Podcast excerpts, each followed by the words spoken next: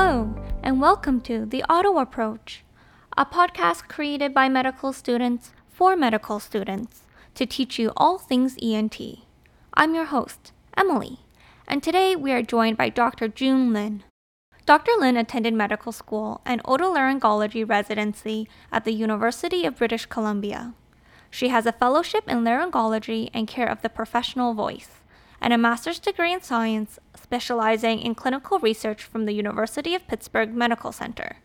She is an otolaryngologist and associate scientist at St. Michael's Hospital and an assistant professor in the Department of Otolaryngology, Head and Neck Surgery at the University of Toronto. Her research focuses primarily on therapies for vocal fold paralysis, vocal fold atrophy, vocal fold scarring, and dysphagia. Thank you so much for joining us today, Dr. Lin. Thank you for having me, Emily. It's a pleasure to be here. So, we were hoping to hear about your career as an otolaryngologist, specifically in the subspecialty of laryngology. Could you tell us a little bit about what a laryngologist does? Sure. Laryngology is actually a relatively new subspecialty in otolaryngology, and it has really only gained traction maybe within the last 15 years or so, with some new developments in technology in terms of laryngeal diagnosis and in office procedures as well. So it's a subspecialty that focuses in the care of the larynx, so including voice, swallowing, and also airway disorders. So, for example, glottic stenosis and uh, upper airway stenosis, like subglottic and tracheal stenosis. Thank you, Dr. Lin, for sharing with us what laryngology encompasses. In terms of training, what training is required to become a laryngologist? So, if one wants to do high level laryngology, so basically subspecializing in the in the field, usually you would be required to go through a otolaryngology residency and then basically pursue a fellowship afterwards. Typically, a laryngology fellowship would be one year in addition to a five year otolaryngology residency training. And it also depends on your interests as well. I, uh, I was interested in academic otolaryngology, so that's why I also pursue a research degree in clinical trials as well. So that added an extra research year to my laryngology fellowship. But it's it's definitely not required. So it sounds like there are a lot of training options to become a laryngologist, depending on how you want to structure your practice. Correct. And also within the laryngology fellowship, you can specialize in voice care. And then there's a few fellowships where the focus is actually primarily dysphagia for people with uh, significant swallowing disorders. And then some of them will focus a little bit more on airway reconstruction. Most of the fellowships are uh, sort of like a general laryngology with a focus in each one of the area, but you can definitely kind of even more subspecialize in laryngology if you really want to. Okay, thank you for elaborating. Could you also share with us what initially drew you to otolaryngology and laryngology? Sure. So for otolaryngology, I was always interested in the head neck anatomy. So the neck is a very small anatomical area in the body, but it houses some of the most important structures, right? Uh, so the major vessels, great vessels, and then you've got the larynx, obviously, which in my mind is probably the most humane organ um, in the entire body.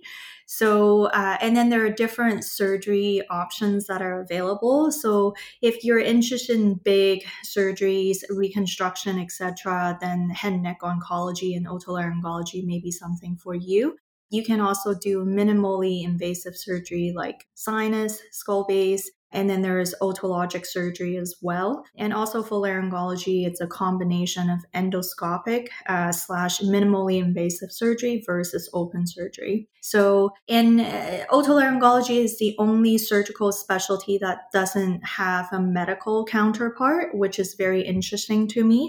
So then by being an otolaryngologist, I can practice some medicine and I'm also a surgeon at the same time. And by medical counterpart, I mean that so so for example, general surgeons, their medical counterpart would be gastroenterology, right? And for neurosurgery, their medical counterpart would be neurology. But for otolaryngologists, we actually don't have a medical counterpart. So for us, we kind of do a combination of medicine and surgery, which I really enjoy. So it sounds like otolaryngology and laryngology offers both the medical and surgical aspects of medicine. What would you say is the bread and butter of laryngology?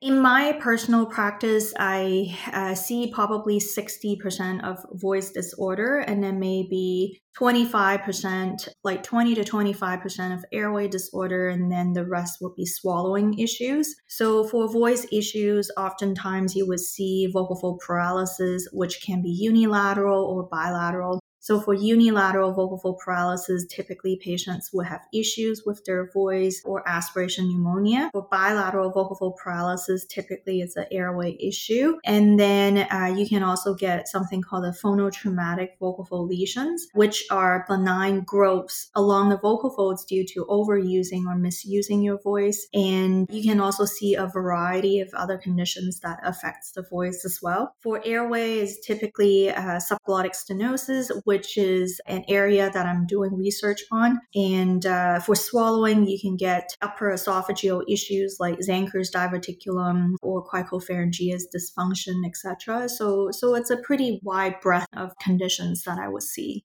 It sounds like laryngology offers a wide variety of cases. Are there any procedures or presentations that you think are most interesting?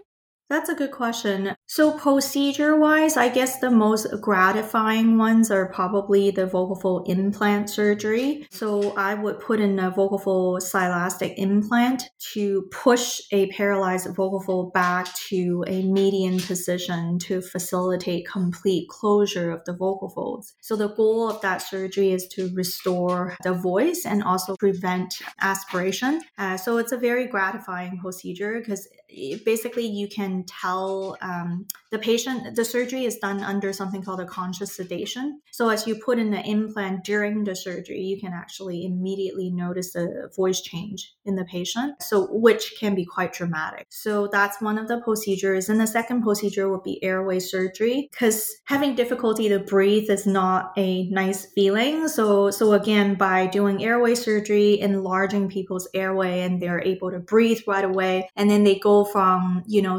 significant exercise intolerance, you know, not being able to walk for two minutes without getting short of breath to being able to run a marathon. So that's pretty gratifying and amazing to me. So it sounds like laryngology can play a huge part in improving the quality of life of the patients.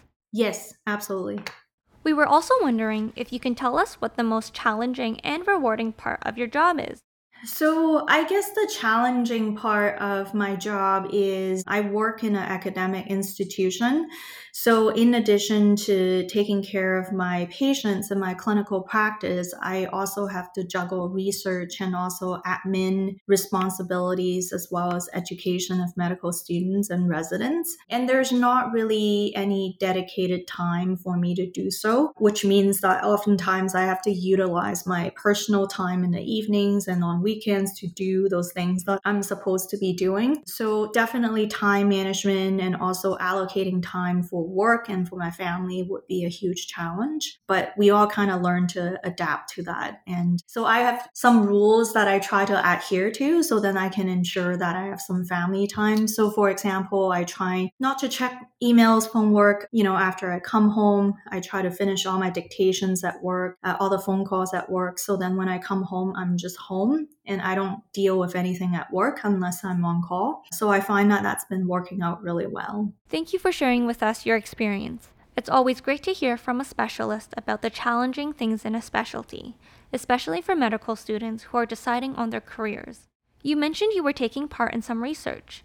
Would you be able to share with us what your research entails?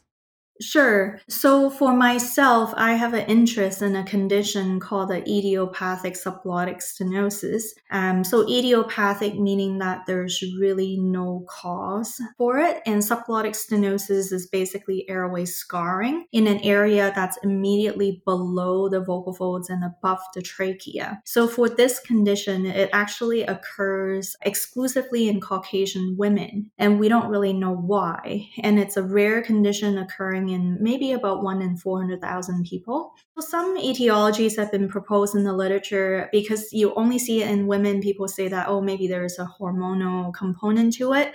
And they did find elevated estrogen receptors in this area. And then other people suggested that maybe it's reflux, maybe it's chronic bacterial colonization, but no one really knows for sure. So right now, my research is actually doing uh, something called the RNA sequencing on the tissue that I collected from this patient population that I collect during surgery. Uh, so by doing RNA sequencing, basically we're looking at the whole genomic changes um, in this patient population. So hopefully we'd be able to find an answer to the cause of this condition. And that's something new in our field, and I don't think uh, other people are really doing that. And we we're definitely running the biggest study, uh, as far as I know, uh, in North America other areas in laryngology that are cu- kind of cutting edge is that you know all the medical fields are trying to get into ai and machine learning and things like that. So uh, in laryngology that's definitely lagging behind a little bit. So i think a lot of researchers are trying to get into that space. Great it sounds like there's a lot of interesting and innovative projects going on in laryngology right now you touched on this previously, but I was wondering if you could tell us more on how laryngology differs in larger academic centers versus community sites. Sure. So I think equipment would be the main issue. So to do high level laryngology, not only so not only the surgeon has to require some sort of subspecialty training and you also need really good laryngoscopes and also video towers to do a thorough laryngeal exam. So we use something called a stroboscopy to look at vocal fold vibration and that sort of subspecialized equipment is very expensive so if you are a solo surgeon practicing in a small community in rural Ontario, for example, uh, I'm not sure if it's really worthwhile to make that kind of investment into that kind of equipment to do that sort of laryngeal exam. And I also do in office procedures. So basically, we have lasers in my clinic where I can do small operations within the clinic when the patient is completely sitting up and completely awake. Uh, so again, the laser machines and the laser fibers are expensive. So I don't think that a lot of the community otolaryngologists would really dabble in that kind of procedure.